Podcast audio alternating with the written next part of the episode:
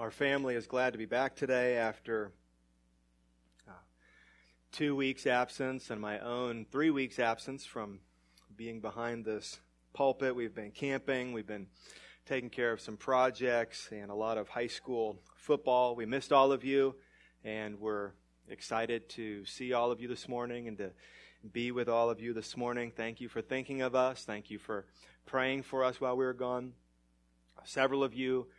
Uh, seemed to miss my preaching over the last few weeks and said some things, not because the preaching was bad, but you said some things that, that made me feel like you were excited for me to be back, and I really appreciate that. So thank you. Today we're going to finish our sermon series on this great book uh, that we have been studying. And then the plan is on September 9th, so in two weeks, we'll begin our next sermon series uh, which is going to be a long look at Paul's first letter to the Corinthians. Uh, I expect that'll take us all the way through uh, 2019 and into 2020. So, Lord willing, that is what we will be studying together for the next year and a half or so. Here has been the central theme of Ecclesiastes.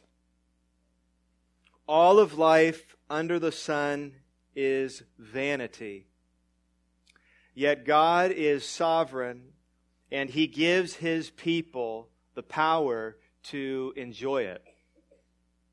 Therefore, the central application has been fear and obey God and enjoy it. Life is vanity, but enjoy the gifts that God has given you. That is the central wisdom in this book of Ecclesiastes. Life is vanity, but God is over all of it, and He gives His people, He gives His children the power and the ability to enjoy it, so enjoy it.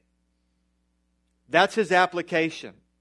That is His realistic, Solomon's realistic look at life that we're all in and then that is his exhortation, his application. Because of who you are and because of who God is, enjoy the gifts that God has given you.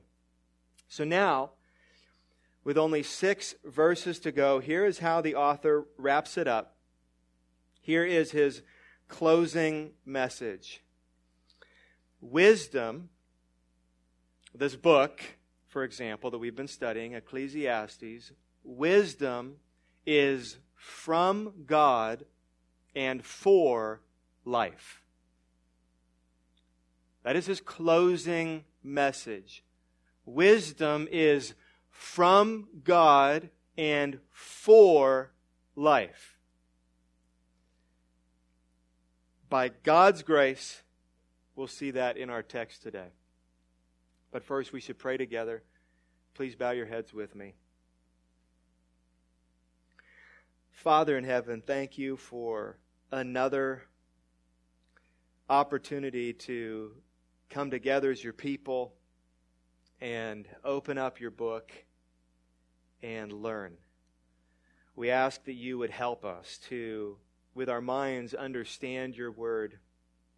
We ask that you would use our understanding to stir our hearts toward you, that we would love you more, and also our wills, that whatever needs to change in our life would change as a result of you working in us by your Holy Spirit and through the preaching of your word. And we ask it in Jesus' name. Amen. Open your Bibles to Ecclesiastes chapter 12. If you're using one of our church Bibles, which you're free to take with you, if you don't have your own Bible, you'll find today's text on page 360. And as we read today, keep in mind Solomon's closing message. Wisdom is from God and for life. We'll say that over and over again. That is his closing theme. Wisdom is from God and for life. Keep that in mind as we read. Let's begin with verse 9. Besides being wise, the preacher, that's Solomon, the author of this book, he was wise, but he wasn't just wise.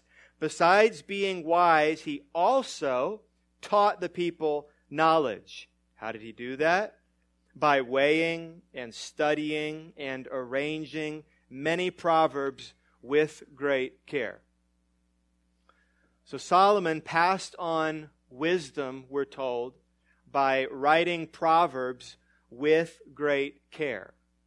What is a proverb? Well, verse 10 tells us. Here's a good definition of a proverb. Verse 10. The preacher sought to find words of delight, and uprightly he wrote words of truth.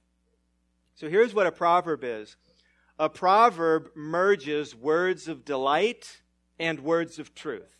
That's what a proverb does. A proverb is truth told delightfully or truth told beautifully. That's what a proverb does. It doesn't just give you truth, it gives you truth written beautifully. A proverb is winsomely written truth. For example, I could say listening to wise instruction is important. That'd be a true statement. I could say that. Listening to wise instruction is important. Or I could say Proverbs 4:13. Keep hold of instruction. Do not let go. Guard her, for she is your life. You see the difference? That's a proverb. That is winsomely written truth. And so Proverbs are what you find in all three of Solomon's books. Right? His book of Proverbs, his Song of Solomon, and then his late life reflection, which we've been studying, Ecclesiastes. So Solomon, we're, we're being told here at the end of his book, Solomon was not just interested in gaining wisdom, he wanted to pass it on. He just wasn't just interested in downloading information. He wanted to upload that information to his readers, to you and to me. He wants to pass his wisdom on. Why did he want to do that? Why did he why was that so important to Solomon to not just gain wisdom but to pass it on? Well, because verse 11. Verse 11. The words of the wise are like goads and like nails firmly fixed are the collected sayings. In other words, wisdom is for life. That's why he wants to pass it on. Because wisdom is for life. And he says two things in that verse. Number one, wise words are like goads. Most of you don't have a goad at home right now. A goad is like a cattle prod. Most of you don't have a cattle prod at home. A goad was a long, sharp stick, and a shepherd would use that long, sharp stick to poke his sheep, to move his sheep, to guide his sheep. Wise words are like goads. Wise words move you. Wise words guide you. Wise words will poke you. Wise words will cut you. Wise words will stab you. Hebrews 4 says the word of God is like a sharp two edged sword. So the words of the wise are like goads. They will move you and they will guide you. Let me give an example of a proverb that is a goad in Ecclesiastes. For me, one would be Ecclesiastes 9:10. Whatever your hand finds to do, do it with all your might. That often jabs me. And it moves me. And it guides me. How should I live? How should I work? Whatever it is that God has given me to do, I should do it with all my might. Not half heartedly, not lazily. I should do it. I should muster up every bit of might I have, and whatever it is that God has given me to do, whether I want to do it or whether I don't want to do it, it does not matter. I'm called by God to do it with all my might. So when I read that, it's a goad that pokes me, that moves me, that guides me into action. That wisdom is for life. He says, not only is wisdom like a goad, number two, wise words are like nails. The text says that the collected sayings, the wise words are like nails firmly fixed. Nails provide stability. Nails provide security. Wise words are like that. Wise words steady and secure you. Wise words nail your feet to the floor of truth. Solomon probably had something more in mind like tent stakes. I told you we've been camping, and when you set up a tent, if you're wise, you're going to use tent stakes.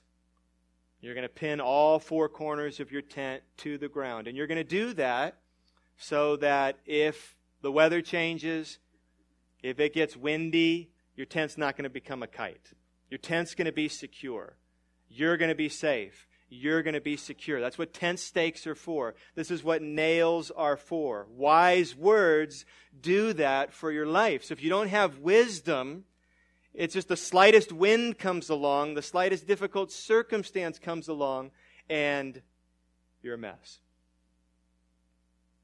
Okay, here's a proverb from Ecclesiastes that are like nails that firmly fix me. Ecclesiastes 3:11. He, this is God, has made everything beautiful in its time. Also, he has put eternity into man's heart, yet so that he cannot find out what God has done from the beginning to the end. That is a nail that firmly fixes me over and over again. Because it's true. I want to find out what God has done from beginning to end. I want to know what God's specific plan is. I want to know what He's up to. I want to know the future. I want to know what's around the corner. It's not enough for me often to know that it's going to turn out good. I want to know how it's going to turn out good. And I'm reminded this nail firmly fixes me that God makes everything beautiful in its time. Not my time, but His time. So I'm reminded that God is in control. I'm reminded that God has a plan, and I'm reminded that God is good. And even those things in my life which look really ugly to me right now, I know are going to be beautiful in time. That's a tent stake for me that keeps me nailed to the floor of truth. So, what Solomon is saying is that I'm passing on wisdom, like these 12 chapters that we've studied together that he just wrote. I'm passing this wisdom on because this wisdom is for your life. This wisdom will move you. This wisdom will guide you. This wisdom will secure you because it is meant for your life. Not only that, look at the end of verse 11. What else is said about wisdom here? It's from God. Wisdom is from God. The text says, the wise words, the collected sayings are given by one shepherd. Psalm 95 7 says, For he is our God, and we are the people of his pasture. We are the sheep of his hand. Psalm 23 1 says, The Lord is my shepherd. Psalm 81 calls God the shepherd of Israel. The one shepherd in this verse, the one shepherd who gives wisdom is God. Christians, do we believe this? That God alone is the source of all wisdom. True wisdom comes from God and nowhere else. True wisdom comes from God and nowhere else. If you want to know how to live your life, you are going to need wisdom, and that wisdom can only come from God. Wisdom, what is Solomon saying, is from God and it is for life. Verse 12. My son, beware of anything beyond these. These these words given by the one shepherd. That's the context, isn't it? The wisdom that comes from the one shepherd. Beware of anything beyond these, of making many books. There is no end. There was a lot of stuff to read then. There's even more stuff to read now. And Solomon's advice is beware. Beware. Christians, he's saying, do not be naive. Christians, he's saying, use discernment. Don't just read anything. Don't just assume that because it says it's from the Bible, it's from the Bible. Don't just assume because it's put out by a Christian publisher that it's Christian. Don't just assume that because it claims to help you understand the Bible, it's going to help you understand the Bible. Solomon is saying, Beware of many books, there is no end. But beware of anything beyond these wise words given by our one true shepherd. So there are, and you know this, there are many books out there claiming to have wisdom but this book alone is the source of all wisdom. That's what he's saying.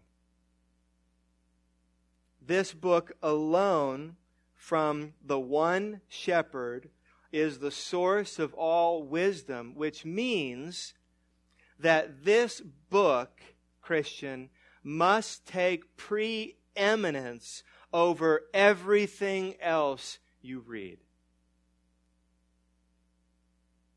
The Bible, for the Christian, sits in the place of ultimate preeminence over fiction, over articles, over news, over other Christian books, over everything.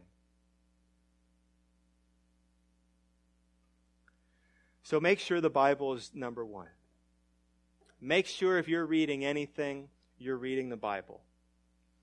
People will say things, I've heard people say things like, Christians say things like, I'm not really a reader, so reading the Bible is hard for me. And I've gotten to the point in my life where that doesn't make sense anymore. And if someone says they're not a reader, if they mean they're illiterate and you can't read, I understand that. And so learn to read. And the whole reason for learning to read, by the way, throughout history has been so that you can read a Bible.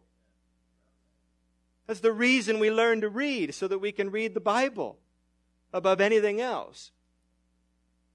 But most of us who say that we're not readers, and I used to say of myself that I was not a reader, I still read the things I like. Had no problem reading sports articles. No problem reading menus. No problem reading statistics. No problem in any of that. It's a heart issue, isn't it? I need to read God's Word.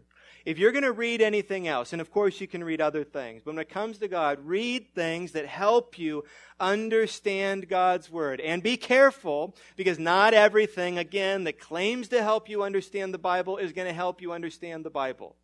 So, for example, if you go to your typical Christian bookstore, and I've said this before, just be very careful because typically, those who own and run Christian bookstores, not everybody, but typically those who own and run Christian bookstores are not very good gatekeepers of what's being put on their shelves. And so people might go in there, and if you're naive and if you're not discerning, you may grab something that's being recommended because it's sold in a Christian bookstore and it ultimately wouldn't be good for you. So find a Christian that you know and love and respect, that knows God's word, you think much better than you do, and ask them whether or not they would recommend a book, not just a publisher. Books get published not because they tell a lot, because they sell a lot. So be discerning, be careful. One more thing before the king's closing words. He says it in the second half of verse 12. My son, beware of anything beyond these, of making many books, there is no end. And then here it is, and much study is a weariness of the flesh. So the professor has said, Beware. Wisdom is only from God. Beware, wisdom is only from God. And now he's saying, Beware, wisdom is for life. He's driving home the same point again. Wise words are not ultimately for studying, they are for living.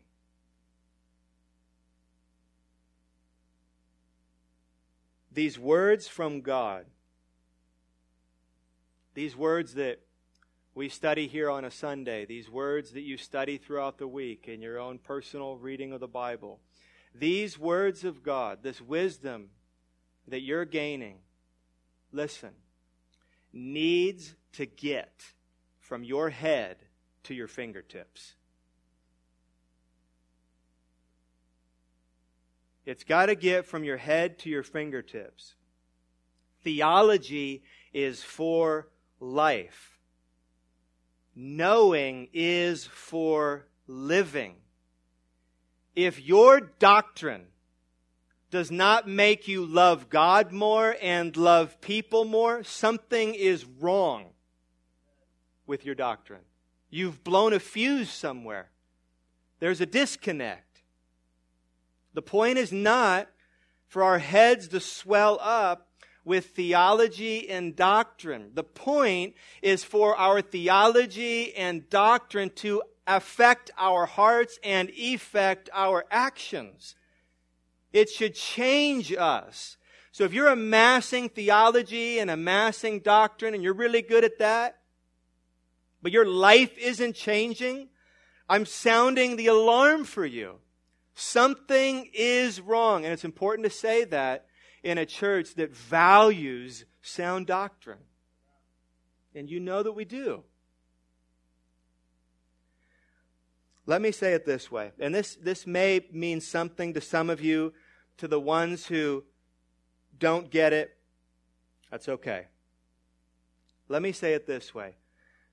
If we're picking teams, okay, so I'm just I'm picking teams here if we are picking teams, I will take the Arminian who applies his doctrine every single time over the Calvinist who doesn't. Every time.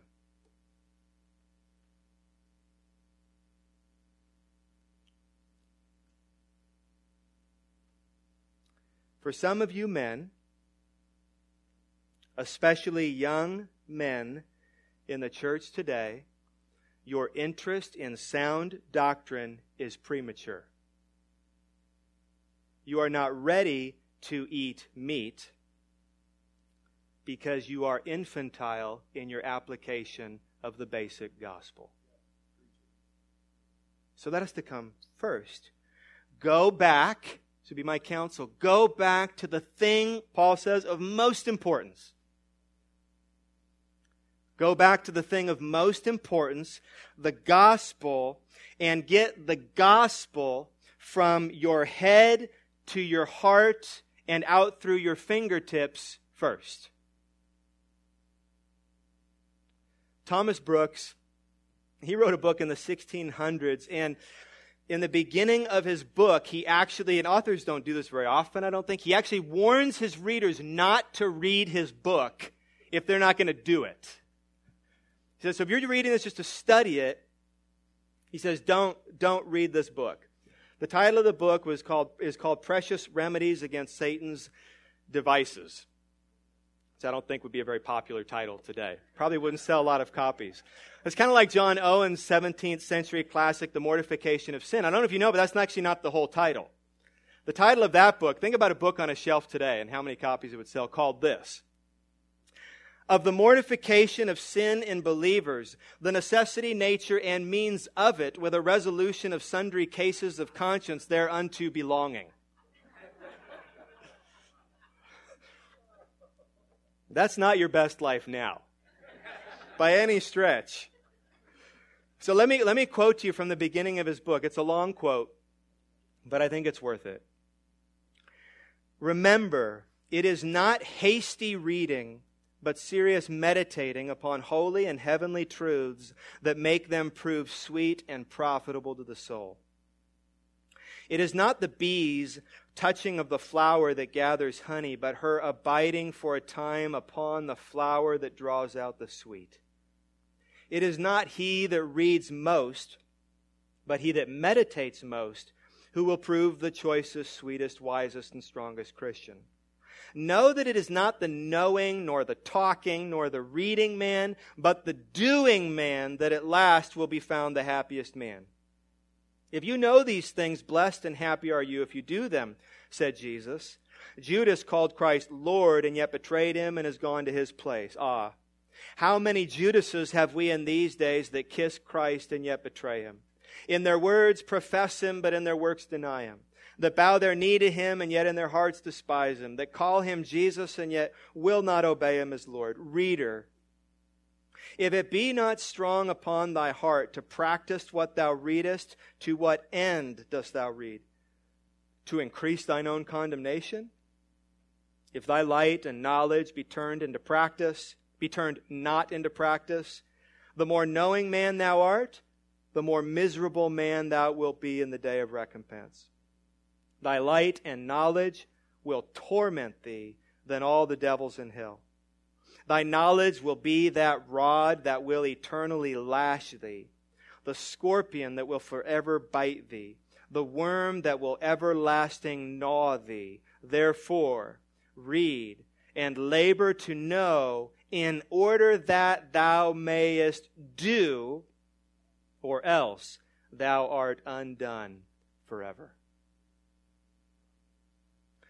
Solomon is saying in verses 9 through 12 that he has worked very hard to pass on truth for life. That's what he's worked hard to do in Ecclesiastes truth that will move you, truth that will guide you, truth that will steady you, wisdom. He's saying, read it, understand it, apply it, read it, meditate on it, and put it into action because wisdom is from God and it is for life. Okay, two final verses. Last two verses of this book. And very fittingly, the professor ends with a final bit of wisdom for life. Maybe the best for last here. And it sort of boils down your life for you. Look at verse 13 and 14. The end of the matter. All has been heard. Fear God and keep his commandments. For this is the whole duty of man. For God will bring every deed into judgment with every secret thing, whether good or evil. Let's think about these last two verses as we end this book. That is wisdom for life. Fear God and keep his commandments. If you want life simplified for you, if you want if you want to know how God expects you to live your life, if you want to know what the best way to live your life is, if you, if you want to know what way of living will result in your maximum joy, it's this. Focus on this fear God and keep his commandments. Solomon has 10 commandments in mind. Think about when he's writing. Most definitely, Solomon has 10 commandments in mind. The catechism that we're going through as a church, and uh, along with the entire Bible's commentary on the Ten Commandments and Jesus' commentary on the Ten Commandments in the New Testament, uh, it elaborates on these Ten Commandments that God gives to us and that Solomon has in mind when he says, here's what you should focus on keep these commandments. So let me read you from our catechism. This is just an elaboration on what the Bible has to say about these commandments. Let's understand what does this look like? What does it mean to keep God's commandments?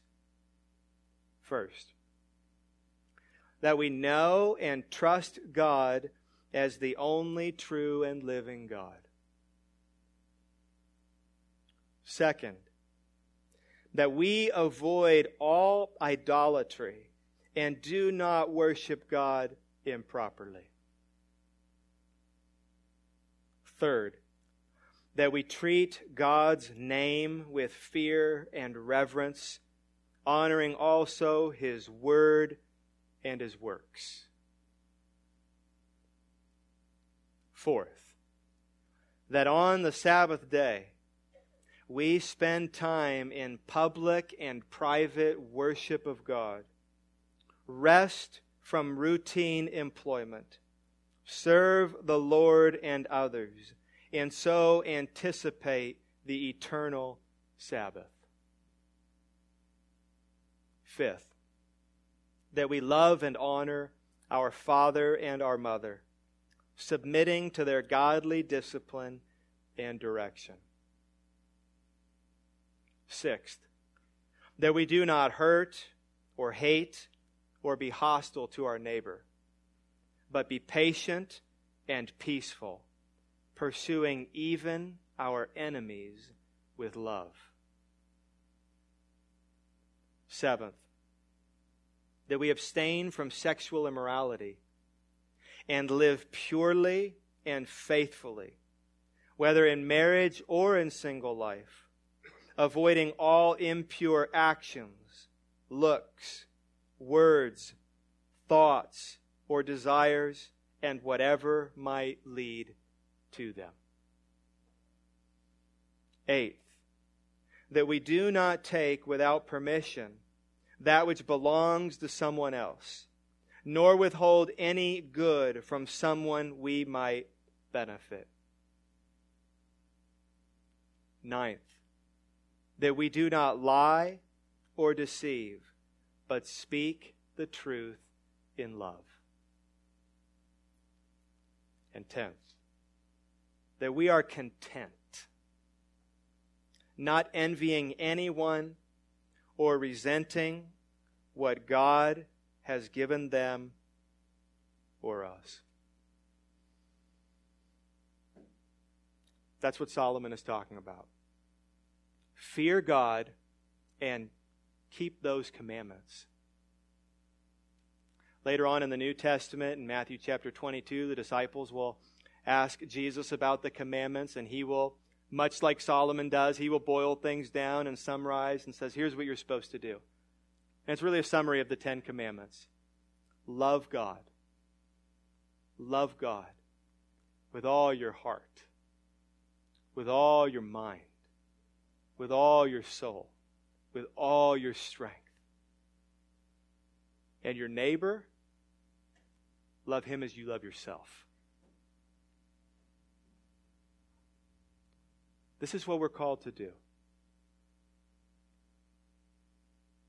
If you say you're a Christian, this is how you are called to live.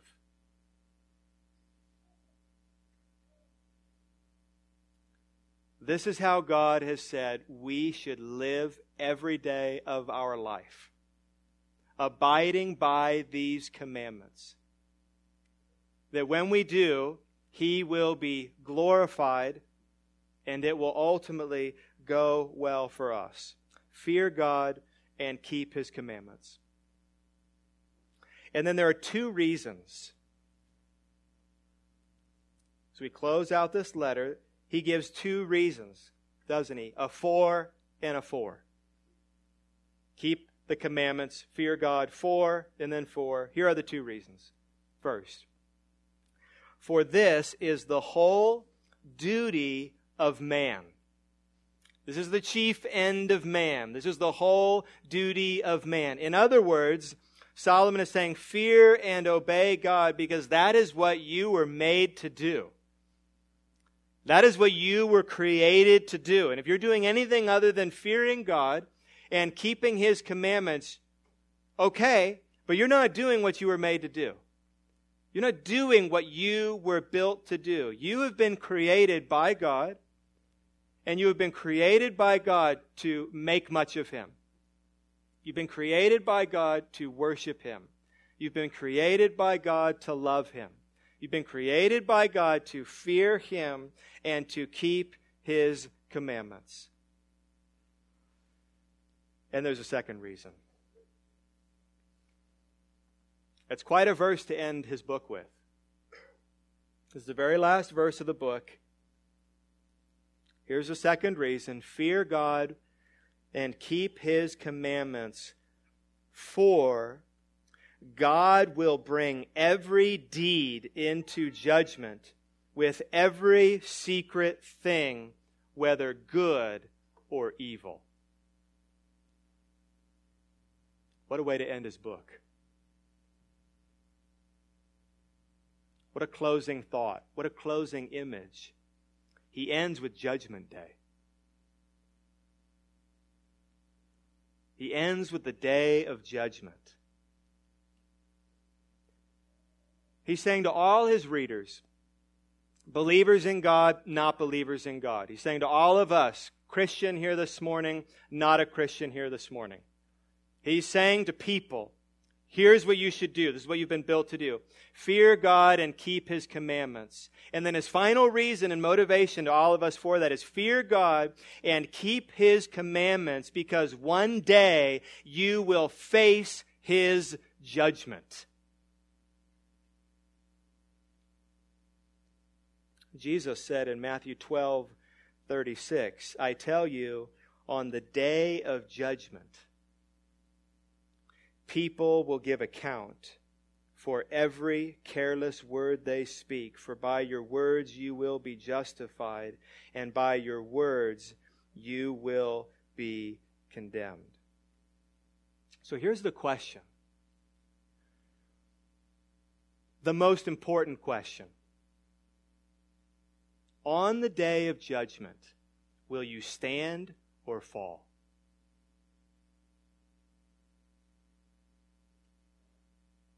That day is coming.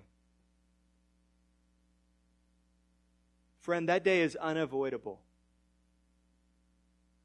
Whatever you think, whatever you've been taught, that day is coming. Imagine that day. That's why Solomon brings it up. Picture that day. As you stand before God, the judge. Will you remain standing or will you fall? No one, Christian, not Christian, no one on that day will stand with any sort of self righteousness. We sung about that in one of our songs this morning. I had no righteousness of my own. So none of us, whether you're a Christian, not a Christian, been a Christian for a week, been a Christian for 50 years, none of us on that day when we face God and we face judgment, none of us will be able to appeal to any good thing in us. What a good person I am, how much better I am than so and so, and this accomplishment that I had, and this reputation in the church, and I was a pastor, and I did this, and I did that. None of that is going to fly. Romans 3:10 says in that sense no one is righteous no not even one. So we're all coming to that day. We're all coming to that day when we're going to stand before God in His judgment, and we will have no righteousness in our own self. We'll have no reason within us to appeal to, to stand before God and not be condemned.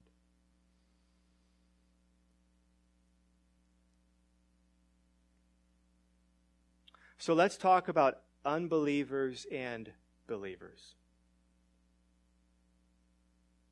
When Solomon brings up fearing God and keeping his commandments, there are two kinds of fear. There are two kinds of fear. And every single one of you is going to experience one of these kinds of fears on Judgment Day. It will either be that you will fear God because you stand condemned, or you will fear God because you stand forgiven. So let's look at the difference. First, to those of you who are not believers. And it would be wise for all of you who say that you are believers to still consider your faith and whether or not you actually are a Christian. So don't take it for granted. Don't don't think, oh, well, I got baptized 20 years ago, or I had a really good week this last week, or mom and dad told me I was a Christian since I was born, or don't take any of those things. Those are all not good ways of evaluating whether or not you right now are here in the faith in Christ. So consider this. Job said, The Almighty, we cannot find him. He is great in power justice and abundant righteousness he will not violate. Therefore, men fear him. If you want to turn there with me, let's look at Romans chapter 2. Romans chapter 2, and I'm going to read verses 1 through 8.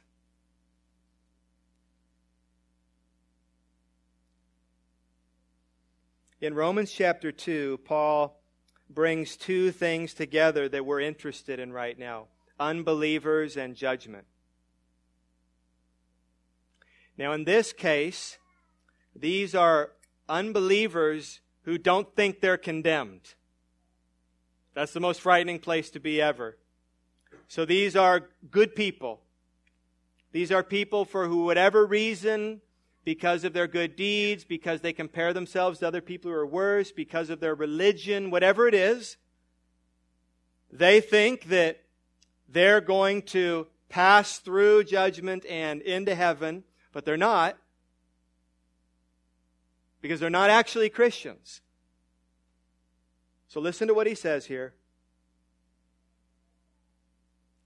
Therefore, you have no excuse, O man, every one of you who judges. For in passing judgment on another, you condemn yourself because you, the judge, practice the very same thing. So, one of the things that's going on is there's a looking down. There's a looking down. You do that, but this person does the same thing. You're not safe. You're not going to heaven. You're not good. You're not righteous because you do that. But you got your own stuff that you pay no attention to. Verse 2. We know that the judgment of God rightly falls on those who practice such things. Do you suppose, O oh man, you who judge those who practice such things and yet do them yourself, that you will escape the judgment of God? Verse 4 here's what so many people do today. Or do you presume on the riches of his kindness and forbearance and patience? People aren't believers. People aren't Christians. People don't love God. People aren't honoring God. People aren't committed to Christ. People aren't committed to Christ's body, the church. But God is patient. But God is kind. And God is good. And I'm not bad. I'm not wicked. I'm a good person. So there's a presumption. So, of course, God's okay with me. That's what he's pointing out. Do you not know, he says, that God's kindness, it is true, God is kind, but it is meant to lead you to repentance. But because of your hard and impenitent heart, you are, here's where the fear starts to come in. You are storing up wrath for yourself on the day of wrath when God's righteous judgment will be revealed. He will render to each one according to his works. To those who by patience and well doing seek for glory and honor and immortality, he will give eternal life. But for those who are self seeking, and what does it say? Do not obey the truth, but obey unrighteousness, there will be wrath and fury.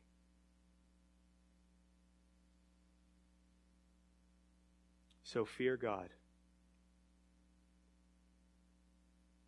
If you are not a believer, if you are still going your own way,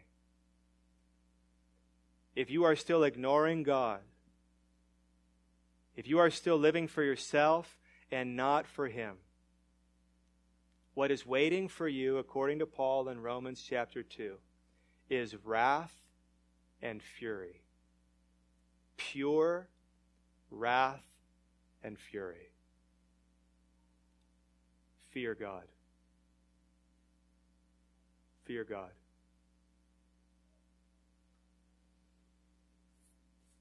Some will fear God because they stand condemned. Others, and this is believers now, these are Christians now. I'll explain what that means. Fear God because you stand forgiven. Well, why would someone who's forgiven fear God? But it's right here in Psalm 130. This is, as Martin Luther said, another kind of fear. Everyone should fear God. Whether you're a Christian or not, you fear God. You don't become a Christian and stop fearing God. You don't fear Him any longer in the same way, like cowering, terrified of His judgment. But there still is a fear of God, and it is based on Psalm 134 the fact that He has forgiven you. It's Christian fear of God. So, what does that look like? Well, maybe one of the best places this is described is by C.S. Lewis in his book, The Lion, the Witch, and the Wardrobe. Some of you are familiar with the story. You might even be familiar with this passage. Let me quote it to you. This is a conversation between Lucy and Susan and Peter and Mr. and Mrs. Beaver. And as in everything that C.S. Lewis wrote, right, there's always truth about God that he is seeking to communicate. Like J.R. Tolkien and many others he wrote great stories, but with deep meaning about God. So listen to this. Uh, in, the, in this passage, Lucy is asking about Aslan, the lion, and they're kind of getting freaked out and scared about this lion that they're going to face. So Lucy asks, is he a man? Aslan a man? said Mr. Beaver sternly. Certainly not. I tell you, he is the king of the wood and the son of the great emperor beyond the sea. Don't you know who is the king of beasts? Aslan is a lion, the lion, the great lion. Oh, said Susan. I thought he was a man. Is he quite safe? I shall feel rather nervous about meeting a lion. That you will, dearie.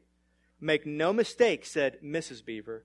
If there's anyone who can appear before Aslan without their knees knocking, they're either braver than most or else just silly. Then he isn't safe, said Lucy. Safe? said Mr. Beaver. Don't you hear what Mrs. Beaver tells you? Who said anything about safe? Of course he isn't safe, but he's good. He's the king, I tell you.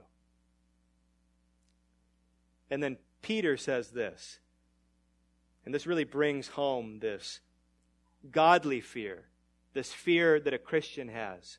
Peter said, I'm longing to see him even if I do feel frightened when it comes to the point. And then Lewis goes on to describe this. He said, People sometimes think that a thing cannot be good and terrible at the same time. If the children had ever thought so, they were cured of it now. For when they tried to look at Aslan's face, they just caught a glimpse of the golden mane and the great, royal, solemn, overwhelming eyes, and they found that they couldn't look at him, and they went all trembly. His voice was deep and rich, and somehow took the fidgets out of them, and they now felt glad and quiet, and it didn't seem awkward to them to stand and say nothing. What's he talking about? The Christian fear of God. The fear of someone who stands before God forgiven. The fear that someone has, though they know that therefore there is now no condemnation for those who are in Christ Jesus. A deep reverence that is based on understanding the good news of the gospel of Jesus Christ. Do you know the gospel today? Do you know the good news? Do you believe the gospel today? This is what separates the believer from the non believer. Believe what? The gospel. Do you know who God is? This gets to the heart of the gospel. Do you know who God is? Do you know that there is a God and he is holy? Isaiah said, Holy, holy, holy is the Lord God Almighty. In Hebrew literature, saying a word one, two, three times is to say, it's so beyond our understanding and comprehension. He's not just holy, he's holy, holy, holy. Meaning there is nothing like God. There is no one like God. He is totally and completely set apart from everything else in creation, in the universe. His holiness refers to his infinite perfections. Everything that is God and is in God is totally and completely perfect. John said, God is light, and in him there is no darkness at all. This is who God is. He is holy, He is sovereign.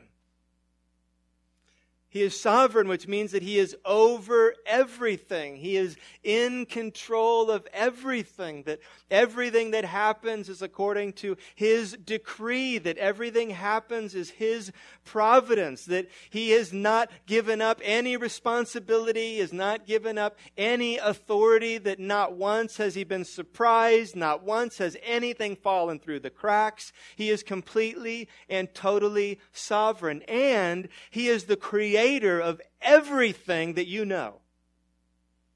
Everything that you know. And He created everything that you know by speaking it into existence.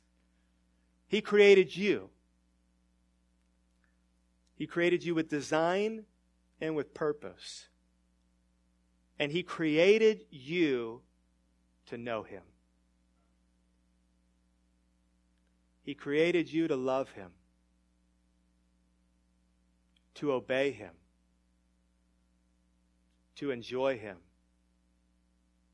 to tell others about Him.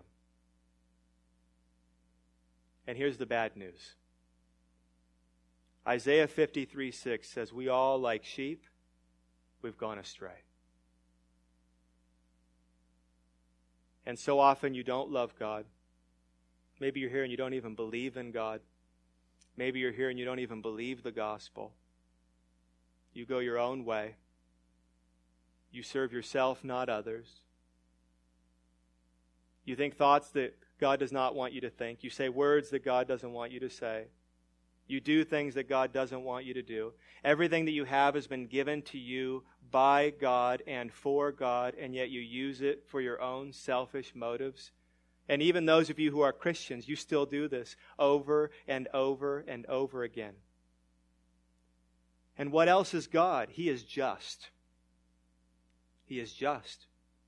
He doesn't sweep sin under the carpet.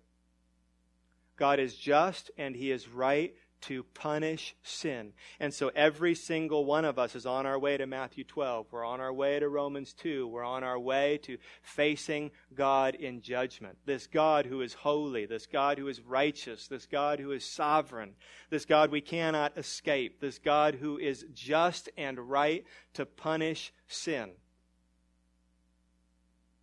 Now, here's the question that introduces the good news What else is God? He's, he's holy and he's, he's righteous and he's just. And we keep reading and we come to the gospel. First pronounced in Genesis chapter 3 and carried on throughout the entire Bible. The good news that God is merciful. He's merciful.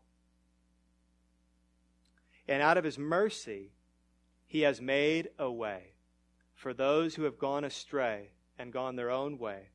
He has made a way to get them back to God. Jesus. Jesus came and lived and suffered and died in the place of sinners like you and me, so that sinners like you and me could be reconciled to God. Now, Christian, you know this. When you come to believe that and everything changes, fear of God does not go away. Fear of God changes. You come to know that the God who stood ready to judge you is willing to save you. You come to learn that Aslan the lion would rather pardon you than punish you. You came to know his mercy when you did, your fear became another kind of fear, a new fear that drives you to God, not away from God. It is a deep reverence for God that leads to a desire to please Him in all things. And so Solomon's words to you, believer, is with that kind of fear, fear God. And out of gratitude for what He has done, keep his commandments. I'll close with this quote from Sidney Greidanus. He says, After Jesus' death and resurrection, we seek to revere God and keep his commandments not because we dread the coming judgment, but because we are grateful for God's grace in providing salvation for us through his Son, Jesus Christ. Amen. Let's pray. Father in heaven, thank you for the wisdom that you have given us through Solomon in this book of Ecclesiastes. Thank you for the time you've given us to pour over this book and to think about it and to study it and to think about what it has to say about us, what it has to say about our lives and this world, and what it has to say about your purpose for us. God, thank you. As we come to the close of this book, thank you for the gifts you have given us.